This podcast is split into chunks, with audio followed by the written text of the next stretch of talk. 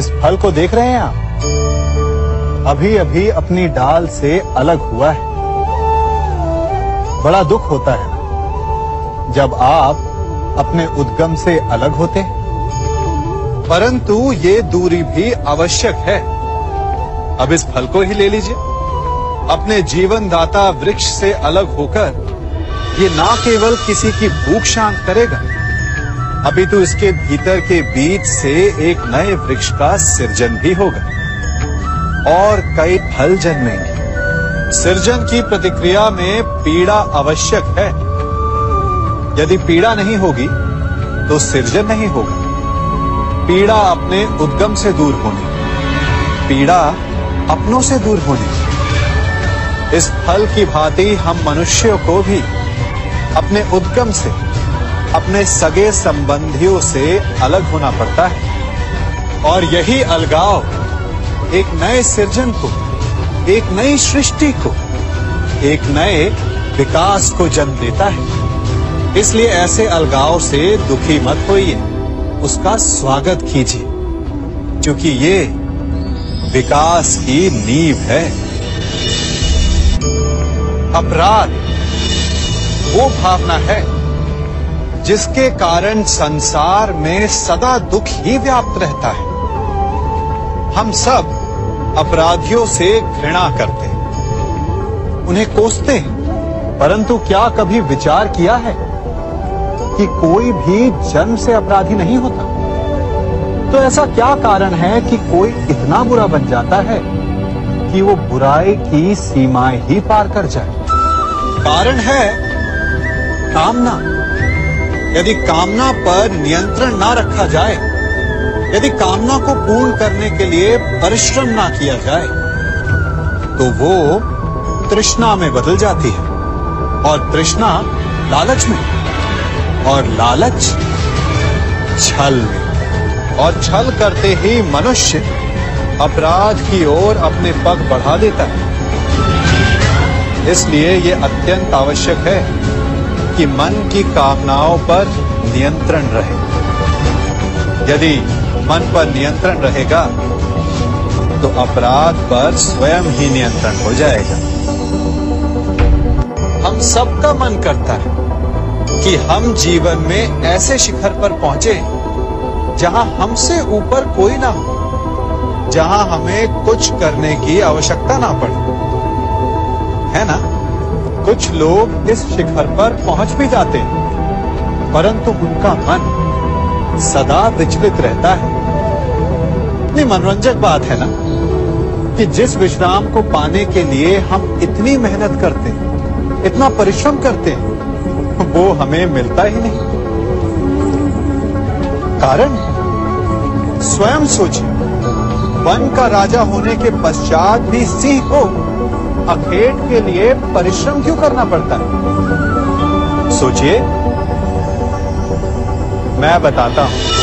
क्योंकि राजा होने का अर्थ ये नहीं कि वो सदा सोता रहे। और मृग स्वयं उसके समक्ष आकर कहेगा कि, आइए महाराज, मुझे खाकर अपनी भूख मिटाइए। तो समझ लीजिए, कार्य आपके परिश्रम से संपन्न होते हैं, केवल कामना से नहीं। यदि आप नीचे हैं तो सदा स्मरण रखें कि आपका परिश्रम ही आपको ऊंचाइयों पर ले जाएगा। और यदि आप ऊंचाई पर तो वहाँ पर भी रहने के लिए आपको निरंतर परिश्रम करते रहना होगा। अर्थात, परिश्रम से मुक्ति नहीं है, क्योंकि परिश्रम ही जीवन है। सबसे अधिक महत्वपूर्ण क्या है? जीवन या जो जीवन में पाया यात्रा या यात्रा पूर्ण करने के बाद पाया गया लक्ष्य, कर्म या उसके फल, बहुत ही महत्वपूर्ण परंतु विकट प्रश्न है ना? परंतु तनिक धीरज से सोचेंगे तो इसका उत्तर अधिक कठिन नहीं है। यदि जीवन यात्रा है तो उसका लक्ष्य क्या होना चाहिए? स्वयं सोचिए। मान, संतान, धन। नहीं ना। अंतिम लक्ष्य है परम आनंद। और ये अचानक से नहीं मिलता। इसे पाने का केवल एक ही उपाय। और वही आपका कर्म, वही आपकी यात्रा भी। और वही आपका प्रारब्ध भी है। और आपको कौन बताता है कि आपके लिए सही क्या है? वो है आपका मन, जो मस्तिष्क की भांति हानि और लाभ नहीं सोचता। जो आपको ये बताता है कि शुभ किसमें संसार का कल्याण किसमें आनंद किसमें यदि आपका मन संयमित है तो वो आपका सबसे महत्वपूर्ण मार्गदर्शक है, जो आपकी यात्रा, आपका लक्ष्य, आपके कर्म और उसके फलों को सबको शुभ बना सकता है।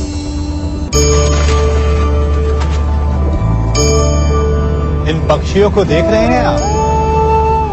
इनका उड़ना वायु में इतना संतुलन मुक्त कर देता है। है ना? इन्हें उड़ते देख आपके मन में भी इच्छा होती होगी कि इन्हीं की भांति आप भी स्वतंत्रता से उड़ पाए। ईर्षा होती है ना? जब आप इन्हें खुले आकाश में ऐसे विचरण करते देखते हैं। पर कभी सोचा है, इस उड़ान को, इस स्वतंत्रता को पाने के लिए कितना परिश्रम, कितना अभ्यास किया होगा इन्होंने? आकाश में उड़ने से पूर्व धरती पर कितना गहन परिश्रम किया होगा इन्होंने। इनके माता पिता ने पहली बार जब इन्हें पंख फड़फड़ाने को उकसाया होगा तो कितनी बार घिरे होंगे? पहली बार वायु में उठते समय कितना भय लगा होगा इन्हें। अपनी पहली उड़ान के पश्चात धरती पर उतरते समय गिरकर कितनी चोट खाई होगी। इस उड़ान का इस स्वतंत्रता का ये मूल है। यदि आप ये दे सकते हैं तो अवश्य आप भी इस स्वतंत्रता को पा सकते हैं। इन पक्षियों की भांति ही अपने चारों ओर जब भी आप किसी सफल मनुष्य को देखें तो उससे ईर्षा ना करें। उसके परिश्रम और पीड़ा को समझने का प्रयास करें जो उसने यहाँ तक पहुँचने में पाई है। प्रेरणा लें। प्रयास करें और स्वयं ही सफल हो जाएँ।